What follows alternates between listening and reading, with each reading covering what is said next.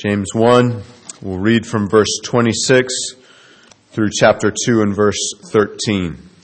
If anyone considers himself religious and yet does not keep a tight rein on his tongue, he deceives himself, and his religion is worthless. Religion that God our Father accepts as pure and faultless is this to look after orphans and widows in their distress, and to keep oneself from being polluted by the world. My brothers, as believers in our glorious Lord Jesus Christ, don't show favoritism. Suppose a man comes into your meeting wearing a gold ring and fine clothes, and a poor man in shabby clothes also comes in.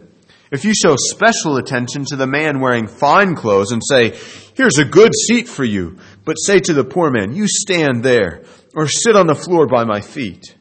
Have you not discriminated among yourselves and become judges with evil thoughts? Listen, my dear brothers, has not God chosen those who are poor in the eyes of the world to be rich in faith and to inherit the kingdom he promised to those who love him? But you have insulted the poor. Is it not the rich who are exploiting you? Are they not the ones who are dragging you into court? Are they not the ones who are slandering the noble name of him to whom you belong? If you really keep the royal law found in Scripture, love your neighbor as yourself, you are doing right. But if you show favoritism, you sin and are convicted by the law as lawbreakers. Whoever keeps the whole law and yet stumbles at just one point is guilty of breaking all of it. For he who said, Do not commit adultery, also said, Do not commit murder. If you do not commit adultery but do commit murder, you have become a lawbreaker. Speak and act as those who are going to be judged by the law that gives freedom, because judgment without mercy will be shown to anyone who has not been merciful. Mercy triumphs over judgment. Well, as we begin a new chapter in the book of James, it's good for us to pause and to remind ourselves of James and the Holy Spirit's overarching purpose in this letter. It is to move us believers to the passionate pursuit of practical holiness. That's God's great aim in saving us. God's great plan of salvation does not end with justification. The forgiveness of our sins, the, the granting of Christ's righteousness to us. No, that's just the beginning of this so great salvation. God's justifying us is followed by His sanctifying us making us holy in heart and in our lives. This is the present tense aspect of our salvation, and we are to be pursuing it all out. God is. And that's why He brings trials into your life. And that's why He gives you His Word to have that mirror ministry in your life. I'm afraid many professing Christians see justification as the whole of salvation. Well, I'm forgiven. I'm good to go to heaven. So let's just party and have a good time. And James says, no. Justification is always followed by sanctification, the active pursuit and growth toward perfect holiness. That's where we're headed. That's God's plan for the here and now for the Christian. And it's all part of this one great salvation. So that if you're not pursuing holiness in your life, it's not that you're a carnal Christian. It's not that you're a sick Christian. It's not that you're a Christian who will receive less rewards. James says you're not a Christian at all, that your whole religion is worthless. And if you think you're a Christian, then you're only deceiving yourself. Rather, religion that God our Father accepts is marked by practical holiness of life, such as a self controlled tongue, such as an active love toward people in need, such as not being polluted by the worldliness all around us. That's the only kind of salvation James knows about. Indeed, it's the only kind of salvation that saves us a salvation from sin. So, this is the theme song James is singing throughout this letter. And as we turn a page this morning and go into chapter 2, he's still singing this, this theme song, the, practic- the pursuit of practical holiness in our everyday lives. Now, let me lay out the terrain in chapter 2 with the help of Dr. Henry Krabbendam. James is going to talk about two things preeminently in chapter 2 God's law and faith. And in doing so, he sets these two foundational principles for living this Christian life of holiness. Number one, God's law is the detailed description of practical holiness. It spells it out. What does it look like? How does it act? How does it talk? And as such, it must be, that is, the, the, the, the, law of God must be the final touchstone of all of our living. What does God command? To the law of God we must go. And secondly, faith is the driving force behind practical holiness. It's the dynamic, it's the power, it's the energy for living this holy life. It's not something static, it's not something merely past tense a decision made in the past. Faith is a powerful principle that actually moves us to live differently in this life. It's so powerful that it moves us to do things that otherwise we never would or could do. That's the power of faith. It moved Abraham to sacrifice his own son on the altar. It moved Rahab to risk her own life to side with the side of her enemies. Faith powerfully works bringing about practical holiness in the life. God's law is like the train tracks, and faith is like the engine. God's law is the detailed description of practical holiness. Faith is the driving force behind practical holiness. Without God's law, there's no standard of holiness. And without faith, there is no practice of holiness. So we must embrace both God's law and faith. That's the only kind of Christianity James knows about. And he tells us of it here in chapter 2. We'll want to make much use of God's law and of faith in the Christian life, the pursuit of holiness. Now, there's another theme running through this chapter, and it's the second mark of true religion. Remember, we saw in the end of chapter 1, Paul or James gives us sort of a table of contents of what's coming. This true religion has to do with self-controlled tongue, has to do secondly with active love toward people in need. That's going to figure in very strong to the whole of chapter 2. In fact, it, it's like the canvas on which James is painting and setting down these principles about God's law and faith. It will be against the backdrop of active love. Twice in the chapter, he's going to give illustrations and say, Suppose. Let's suppose for a minute. And both times, he's going to suppose people who are in need of love, active love. Verses 2 and verse 15. And then he'll show us what love will do and will not do in each case. So that's the canvas, the love that we are to show toward people in need that figures throughout this chapter. And how fitting that is because the sum of God's law is love, and true faith always works by love. Now, we only have time for verses 1 through 7 this morning. I want you to notice in the first place, then, the command. The command. Verse 1 My brothers, as believers in our glorious Lord Jesus Christ, don't show favoritism. Favoritism is being a respecter of persons. It's giving preferential treatment to some. It's showing special attention to someone for the wrong reasons. This does not forbid me from having any favorites. It doesn't forbid you from any kind of favoritism or, from all kinds of favoritism. Uh, I show favoritism toward my wife.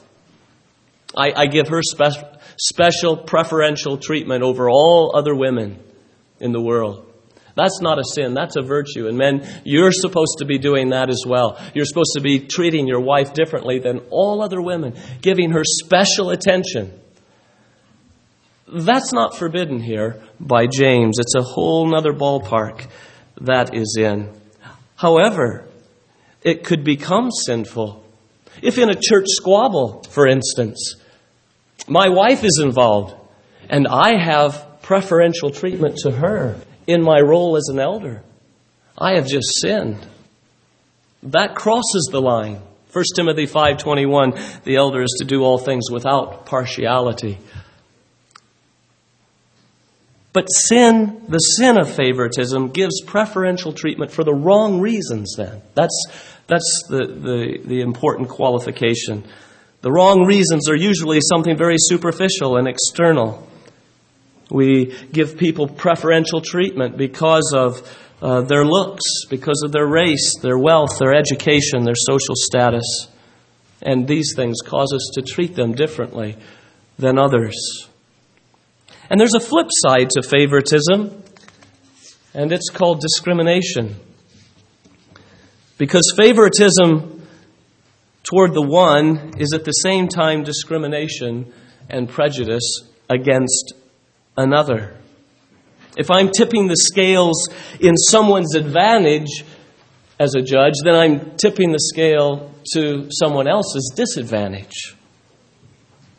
Now, favoritism is seen everywhere. It's seen in court when a man is as guilty as sin, and everyone sees it and knows it, but the judge lets him off because he's a good old boy.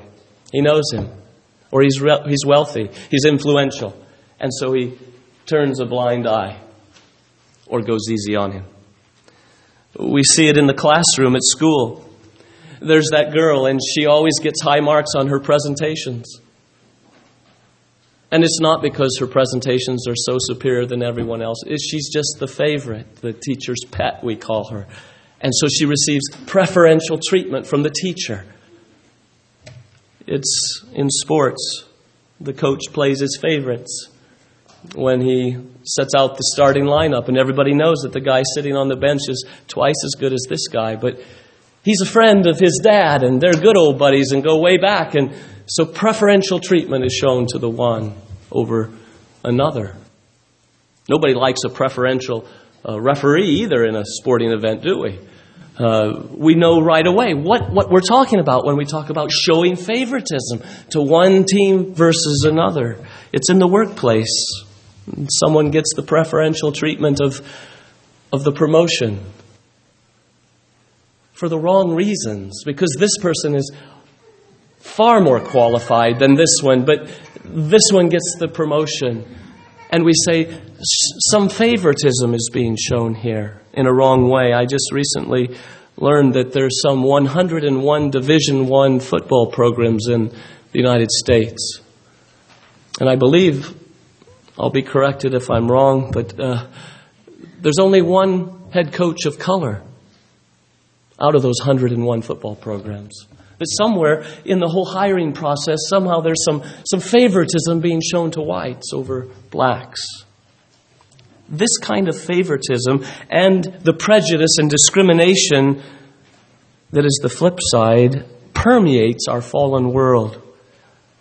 We work in it, we live in it, we go to school in it, but it's to have no place at all in the heart and lives of Christians. My brothers, my brothers, don't show favoritism. Now, James, being the practical preacher, has an illustration for us, and all I want to say before we dip into it is that this is only one illustration of favoritism. And don't let us lose sight of that. When James says suppose, and he goes into this illustration, don't think, well, if I'm not guilty of that, then I'm not guilty of favoritism. No, this is just one aspect. There are so many ways that favoritism is shown, and they're all forbidden. Well, here's the illustration he gives. And it must have been needed for James to have selected this one. It's a church service. And into the church service come two visitors. One is clearly a man of wealth. Everything about his appearance screams money.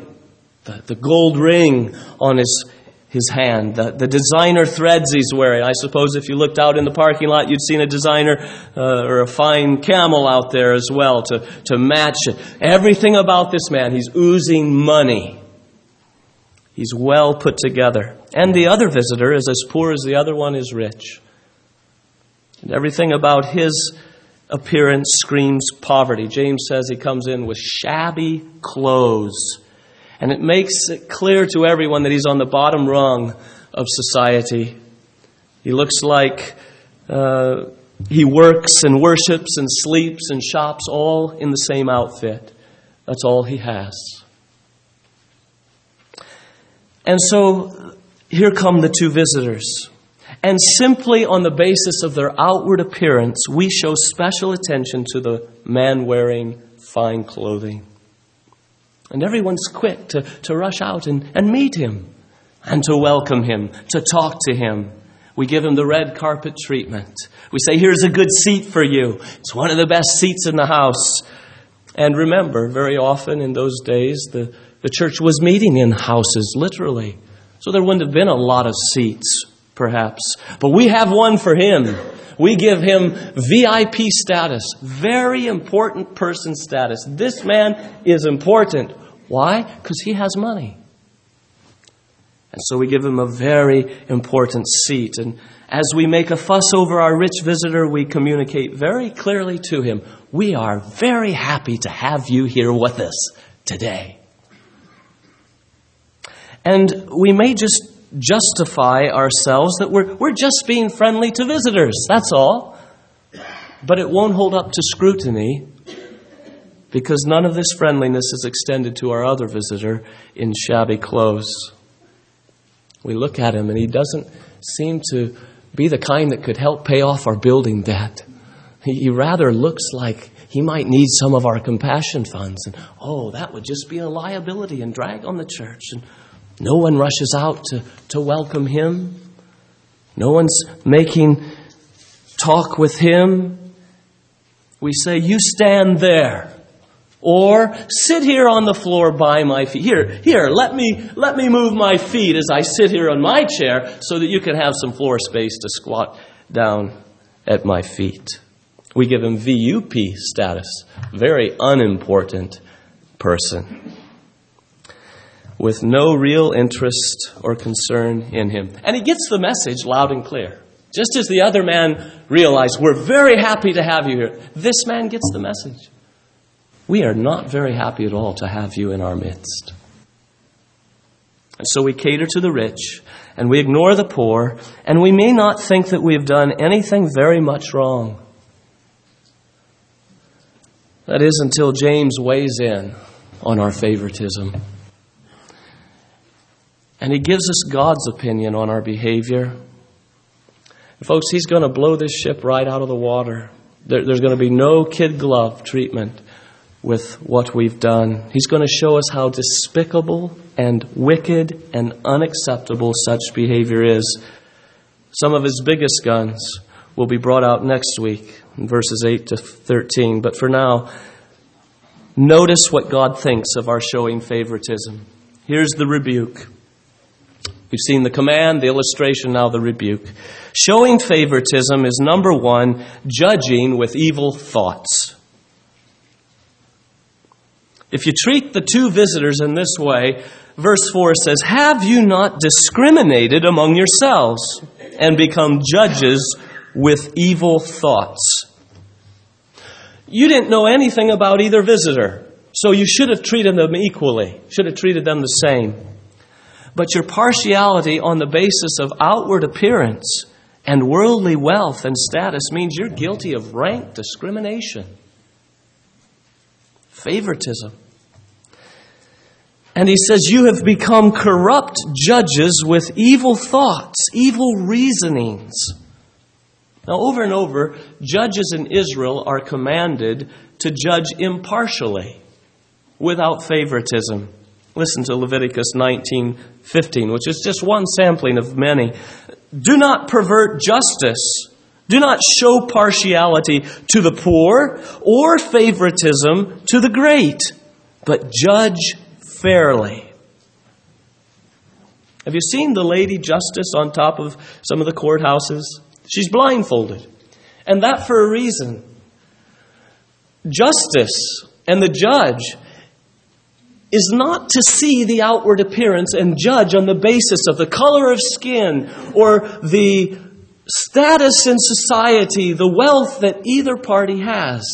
One thing is to control justice and judgment, and that is the merits of the evidence. So she's blindfolded. No favoritism. That's what it's saying. No partiality. That's the way that all judgment is to be conducted. But James says you're guilty of this very kind of judging that God forbids. You're showing favoritism. You're discriminating among yourselves. You're judging with evil thoughts. You've set yourself up as judges, and what's driving your judgment are evil thoughts, literally vicious thoughts, could be translated. Evil thoughts. To think that someone is more important than another just because they make more money is downright evil, God says. Evil.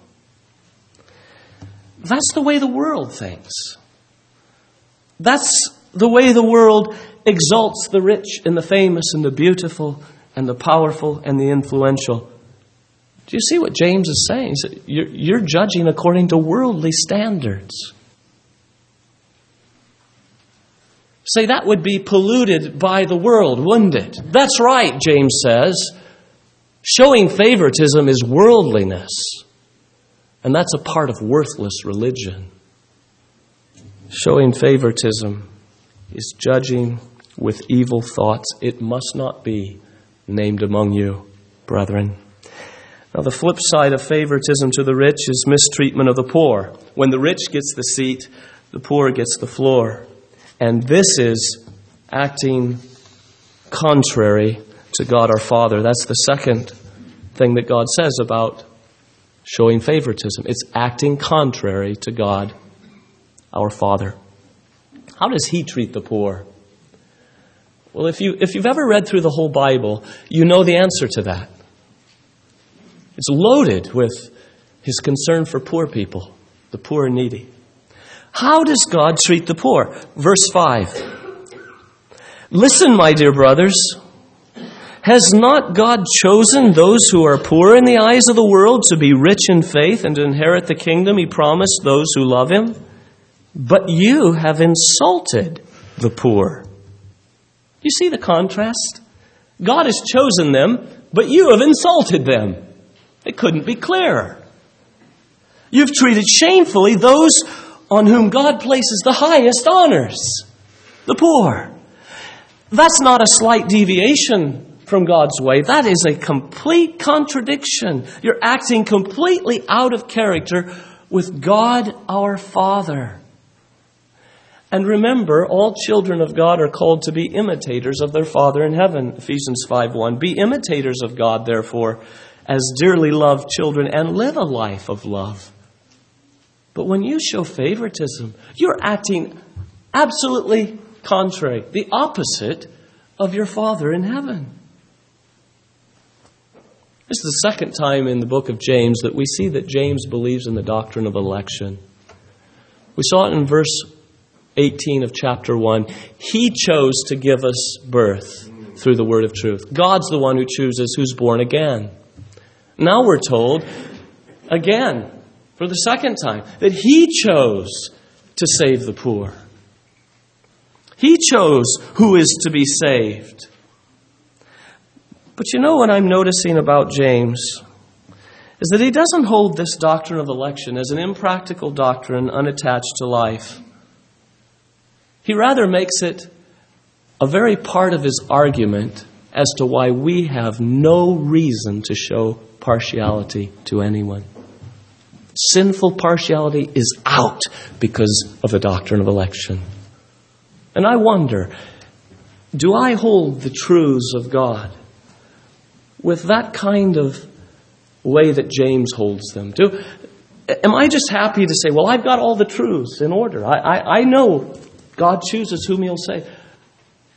And be content with that? Or do I hold the truths of God in a way that I see their implications? If this is true, this can't be true. If God chooses, then I can't show favoritism.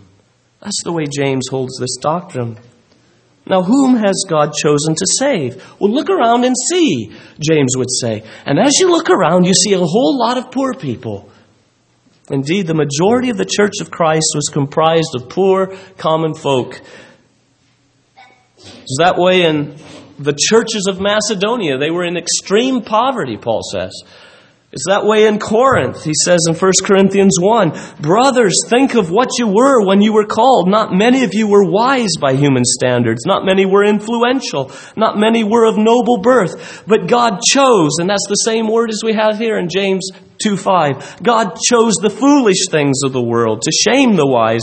God chose the weak things of the world to shame the strong. He chose the lowly things of this world and the despised things and the things that are not to nullify the things that are so that no one may boast before him. And God chose the poor of this world, James says. It's a wonderful thing to see God choosing the poor. It shows that He's concerned for the world's rejects. And, folks, that's why we're saved. We were infinitely more despicable to God than that man in shabby clothes could ever be to us. And yet He chose to save us. God has chosen to save poor people. Doesn't mean if you're poor, God's chosen to save you. No, it's those who love Him. I mean, they will love Him. Not all poor people die and go to heaven. No, it's it's just saying that God has chosen poor people and a whole lot of them. What are you doing insulting them? You see, if, if you take as a routine and you routinely despise the poor, I mean, just he walks in. What's he ever done to you? He's not done anything against. He's just poor, and because of that, you treat him with less love than the rich. If you routinely despise the poor, eventually you will despise one of God's elect who is in fact a rich brother in Christ, so rich that you can't imagine it. Rich in the things that count. You will seat on the floor beside your feet one whom God has seated in the heavenly realms. It's no small thing to God how you treat His chosen ones. He chooses them, and you insult them. You're acting in a way that is contrary to God. It is not very godlike at all. That is, it is not very godly at all. What do we call that? We call it ungodliness, unholiness. These are the poor in the eyes of the world. They're financially poor, but they're chosen by God to be rich. Rich in faith. Faith is being sure of, of what you hope for and certain of what you do not see. And these people are rich in faith. And to be rich in faith is to be rich indeed. It's rich because of what faith brings to you. Faith rests upon Christ, it joins you to Christ, so that all that is Christ then is yours. Oh, yes, he's financially poor, but he's rich in Jesus because his faith rests in Christ and it brings to him all the righteousness of Jesus. What's that worth? Put a dollar amount on it in the day of judgment in the day you die, to know that you have the righteousness of Jesus. That is to be rich. He chose those who are poor in the eyes of the world to be rich in faith. And if they have faith, then they have forgiveness of sins. They have peace with God. They have fellowship with, with God. They have the kingdom that He's promised those who love Him. The kingdom is the biggest thing happening. And these poor people with faith they possess it. And James is saying to these first century Christians Have you forgotten what God's electing grace does to the poor? It elevates them to amazing riches. Don't ever let appearances fool you. Either the rich or the poor we saw that in James 1 9 through 11. You're looking at that rich man and, and, and you're thinking he's got it all together, folks. He's going to die like a wildflower. He may not have Christ. He may not have faith. He may not have anything worth hanging on to. Why are you so enamored with this rich guy? Don't be thrown off by this poor man either. He may be far richer than you know. John MacArthur, as a boy, lived next to a golf course, and he tells how the man who owned the golf course also owned most of the town. And yet, for all of his wealth, he dressed like a tramp. And one day he was walking off, the, he was walking on uh, his own golf course and was picked up by the police and jailed as a drifter, uh, loitering where he shouldn't be. Evidently, one of his own employees who didn't recognize him uh, saw this bum on the golf course and says it doesn't fit with the high society type people we have at our golf club, and in they came and took him away. Don't judge by mere appearances. The visitor in shabby clothes may be one of God's elect, an heir of the kingdom, rich in faith. 2 Corinthians 5:16 So from now on we regard no one from a worldly point of view. Though we once regarded Christ in this way, we do so no longer. If any man be in Christ, he's a new creature. Behold, all things are passed away. The old has become new. And one of the old things that becomes new is the way that we regard people. We used to regard people, Paul says, from a worldly point of view. And when I first see you, I evaluate you by what you're wearing and how beautiful you look and how much influence you have in society. And I judge you by that and I pigeonhole you and I have you in my slot here in my mind. That's the way the world evaluates people.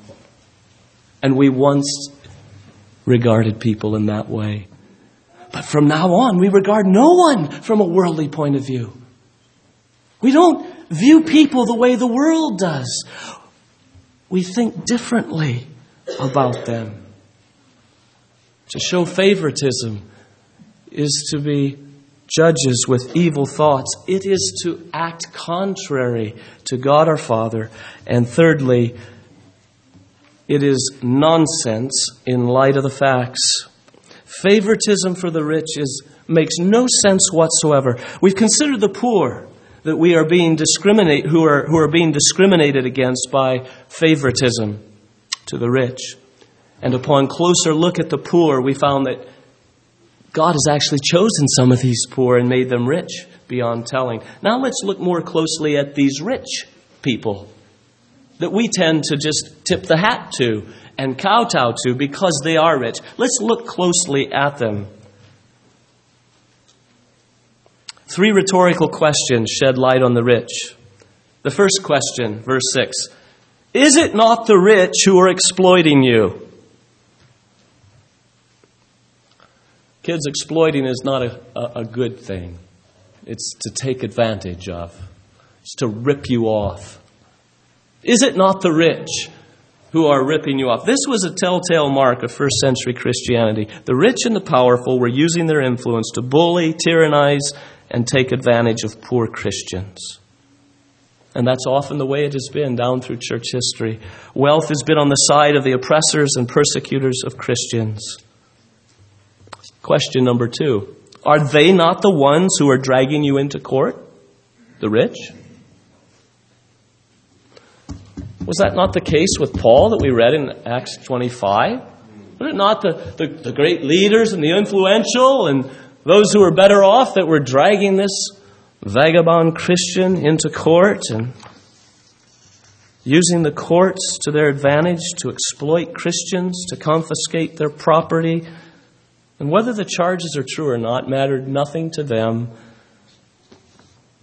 They're out to take advantage of Christians, and they'll use the courts to get there.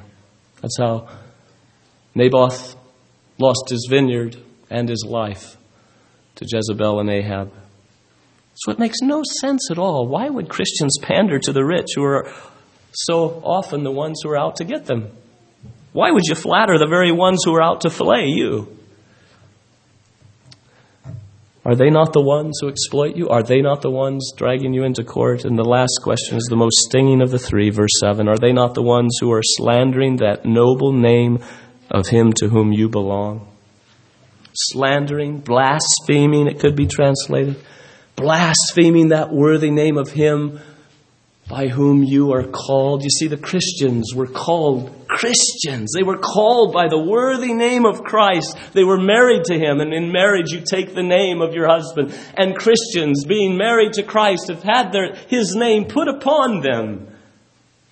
That honorable name of Christ. And these wealthy, rich unbelievers blaspheme that name. They speak against that name. And that's the deepest wound of all. So, why in the world would you want to pander to the rich just because they are rich?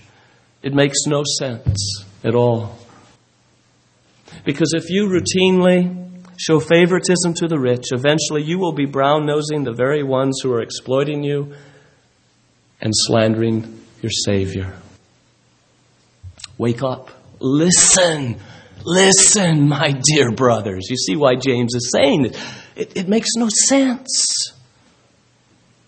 And I say, why should the child of God today be in awe of the rich and the famous and the, the movie stars? Are they not the ones who are blaspheming the worthy name of Christ by which we are called? May the Lord save us from any unhealthy fascination with the rich and famous of this world who blaspheme Christ. It just doesn't make sense, James says.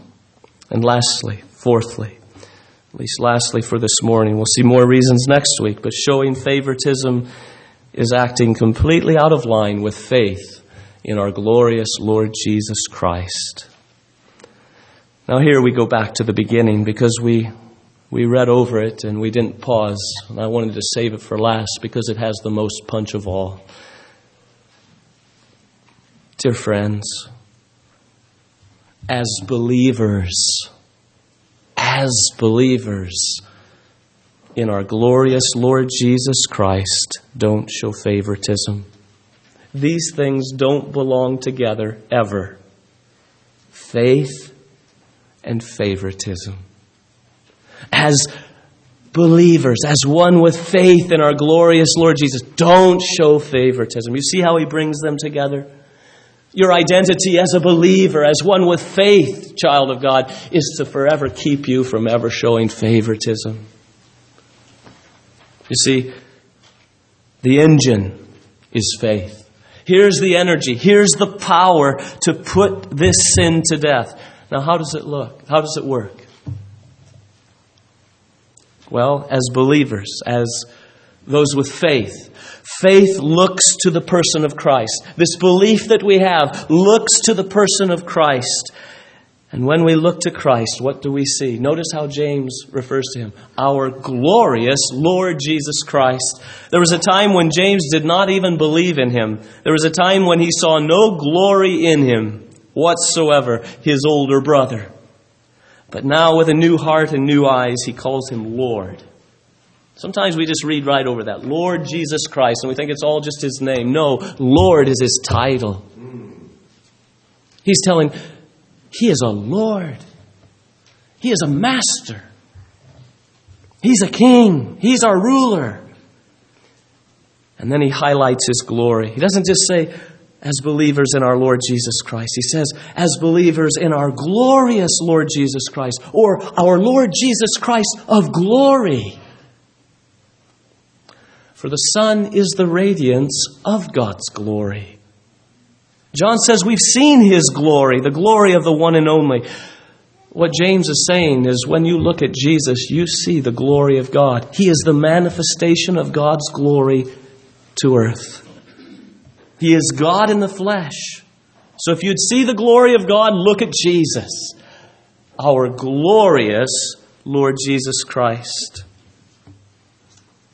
And when we do look at him, we see in him what is stated so many places about God in Scripture that he shows no favoritism. Deuteronomy 10:17 For the Lord our God, for the Lord your God is God of gods and Lord of lords, who shows no partiality. Acts 10:34 Peter says at Cornelius' house, I now realize how true it is that God does not show favoritism. Paul says of Jew and Gentile that God is no respecter of persons.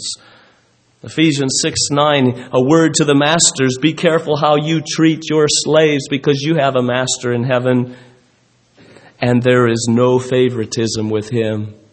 You may have all of society bowing down before you, big master. You're really something with all your slaves. But remember this your master in heaven has no favoritism. He, he's not moved by the fact that you're a master rather than a slave. Now, that is our glorious Lord Jesus Christ. No partiality, no favoritism. When he walked among us, even his enemies confessed in Luke chapter 20, you, show, you do not show partiality.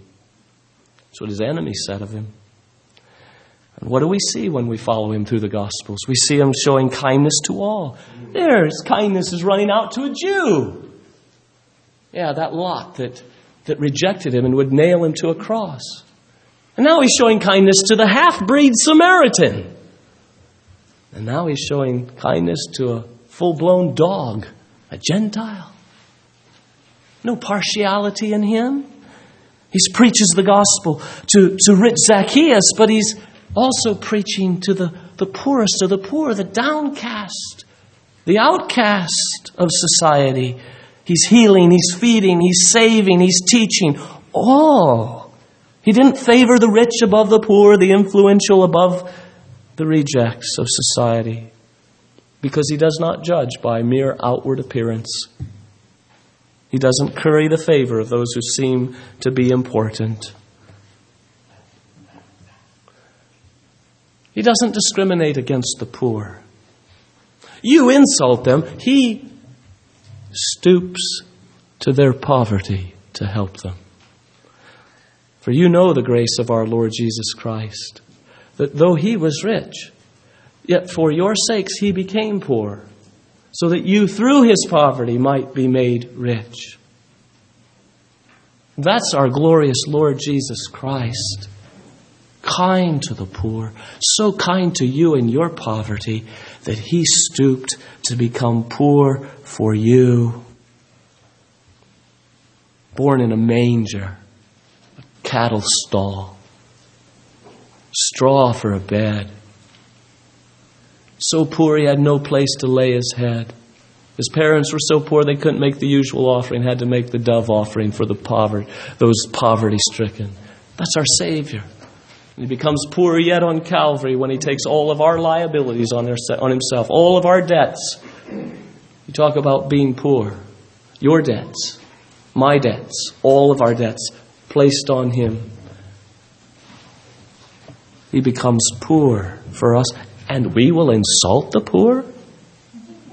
As believers in our glorious Lord Jesus Christ, don't show favoritism. You see the punch of James? This is the apex of his glory, the fact that he becomes poor. Isn't that what makes him so glorious in our sight? That our glorious Lord would become poor for us. This is what makes him glorious in the eyes of his Father. He sees him stoop and humble himself all the way to the death of the cross. And so he highly exalts him. He doesn't discriminate against me when I, my sin was obnoxious to him. So, are you a believer in this glorious Lord Jesus Christ? Don't show favoritism then. We expect favoritism from snobbish country clubbers. We expect discrimination from followers of Hitler. We expect prejudice from followers of the world, but there's no place at all for any of this favoritism in the followers of our glorious Lord Jesus Christ. To follow Christ is to reflect who He is what he stands for, how he acts. So, dear believers, dear brothers, as believers in our glorious Lord Jesus Christ, do not show favoritism. Now, you see, James placed belief then right up front. Here's the answer faith is the engine, faith is the power to break the back of all this prejudice and favoritism faith that looks to Christ and sees Him in all of His glory, stooping and ministering and saving poor likes like us. Joseph Parker says, He whose eye is filled with Christ never sees what kind of coat a man has on. When you are so dazzled with the glory of Christ as believers in our glorious Lord, you will not be dazzled by earthly splendor in a man or a woman. So if you find any favoritism in your heart this morning, you must look again at our glorious Lord Jesus Christ. Act fresh faith on Him. Look to Jesus. And you will stop showing favoritism to the poor or against the poor or to the rich. It's faith in Christ that moves us. And that, my friend, is what separates us from the mere moralist who's just preaching this morning against discrimination. Pulpits are full of preachers preaching against discrimination. Don't show favoritism. That's not James' message, folks.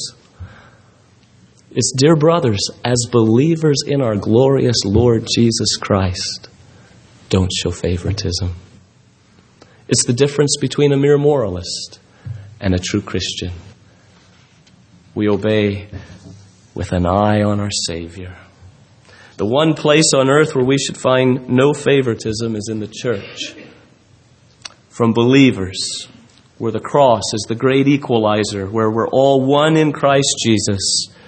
That means, Christians, that we above all people should be colorblind, money blind, beauty blind, and every other kind of blind that so often sways us in the way that we think about and treat other people. It's antichrist, James is telling us. It's totally unacceptable. It's evil to the core, and it reveals a heart that's out of touch with the gospel, a heart that's out of touch with Christ's heart. So suppose a man comes into your meeting. Now, James wouldn't have selected this if there wasn't a need for it. If it didn't exist, if there was no problem. And so the question is not, is there any discrimination and is there any favoritism in my heart, but where is it? Where is it? Have you searched your heart? Where, where am I showing favorites? Where am I thinking evil thoughts and discriminating against people? Do I show any favoritism in who I offer the gospel to? And who I talk to and who I befriend with kindness? Who I invite to church, who I welcome at the church? Who invite into my house for a meal? Who I go out of my way to serve? What is my attitude toward minorities? Toward the Hispanics? They're all around us now. What about my first impressions of people? Do I judge them by the world's standards, attaching importance to them based on how they look and what they have? Or do I see them as Christ sees them? Am I prejudiced against Christians from other denominations just because they're not one of us? More concerned with who said it than what said it, than what is said. What's my attitude toward the poor and the broken of society? Am I put off by them or am I drawn to them to help them? Have you considered that sometimes hard times economically come upon a nation in order to test the church and to see whether or not they will show favoritism or whether they will be moved to show active love to the poor and needy. Could it be that's why hard times have come to our world? That God desires to put on display the wonder of wonders that believers in our glorious Lord Jesus Christ don't show favoritism. And they move toward the poor and needy with what they have. Doesn't care what, what color of skin, doesn't care. No, they're they're like their glorious Lord, and it brings Him glory to show that to the world. Have we even thought of that, or are we just too busy thinking how the economy has or hasn't affected us? There are the tracks of God's law Don't show favoritism. And here's the engine strong enough to drive your life down that track. Faith in our glorious Lord Jesus Christ. Look to Him. Receive strength from Him. Sinner friend, we gladly commend this Savior to you. Uh, he shows no favoritism. Whatever prejudice you may have felt from us or others, we confess as our sins. But you'll never find any of it in Him. What a welcome we received when we came to Jesus. And it simply means this that whoever you are and whatever you've done, if you come to this Christ, He will welcome you. He will not turn you away. He'll save you. You come to Him to be saved from your sins, He'll save you. He'll forgive you. And He'll conquer prejudice and discrimination and favoritism in your heart, even as He's doing in ours. Let's pray. Thank you, our Father, for the ministry of your word to our hearts.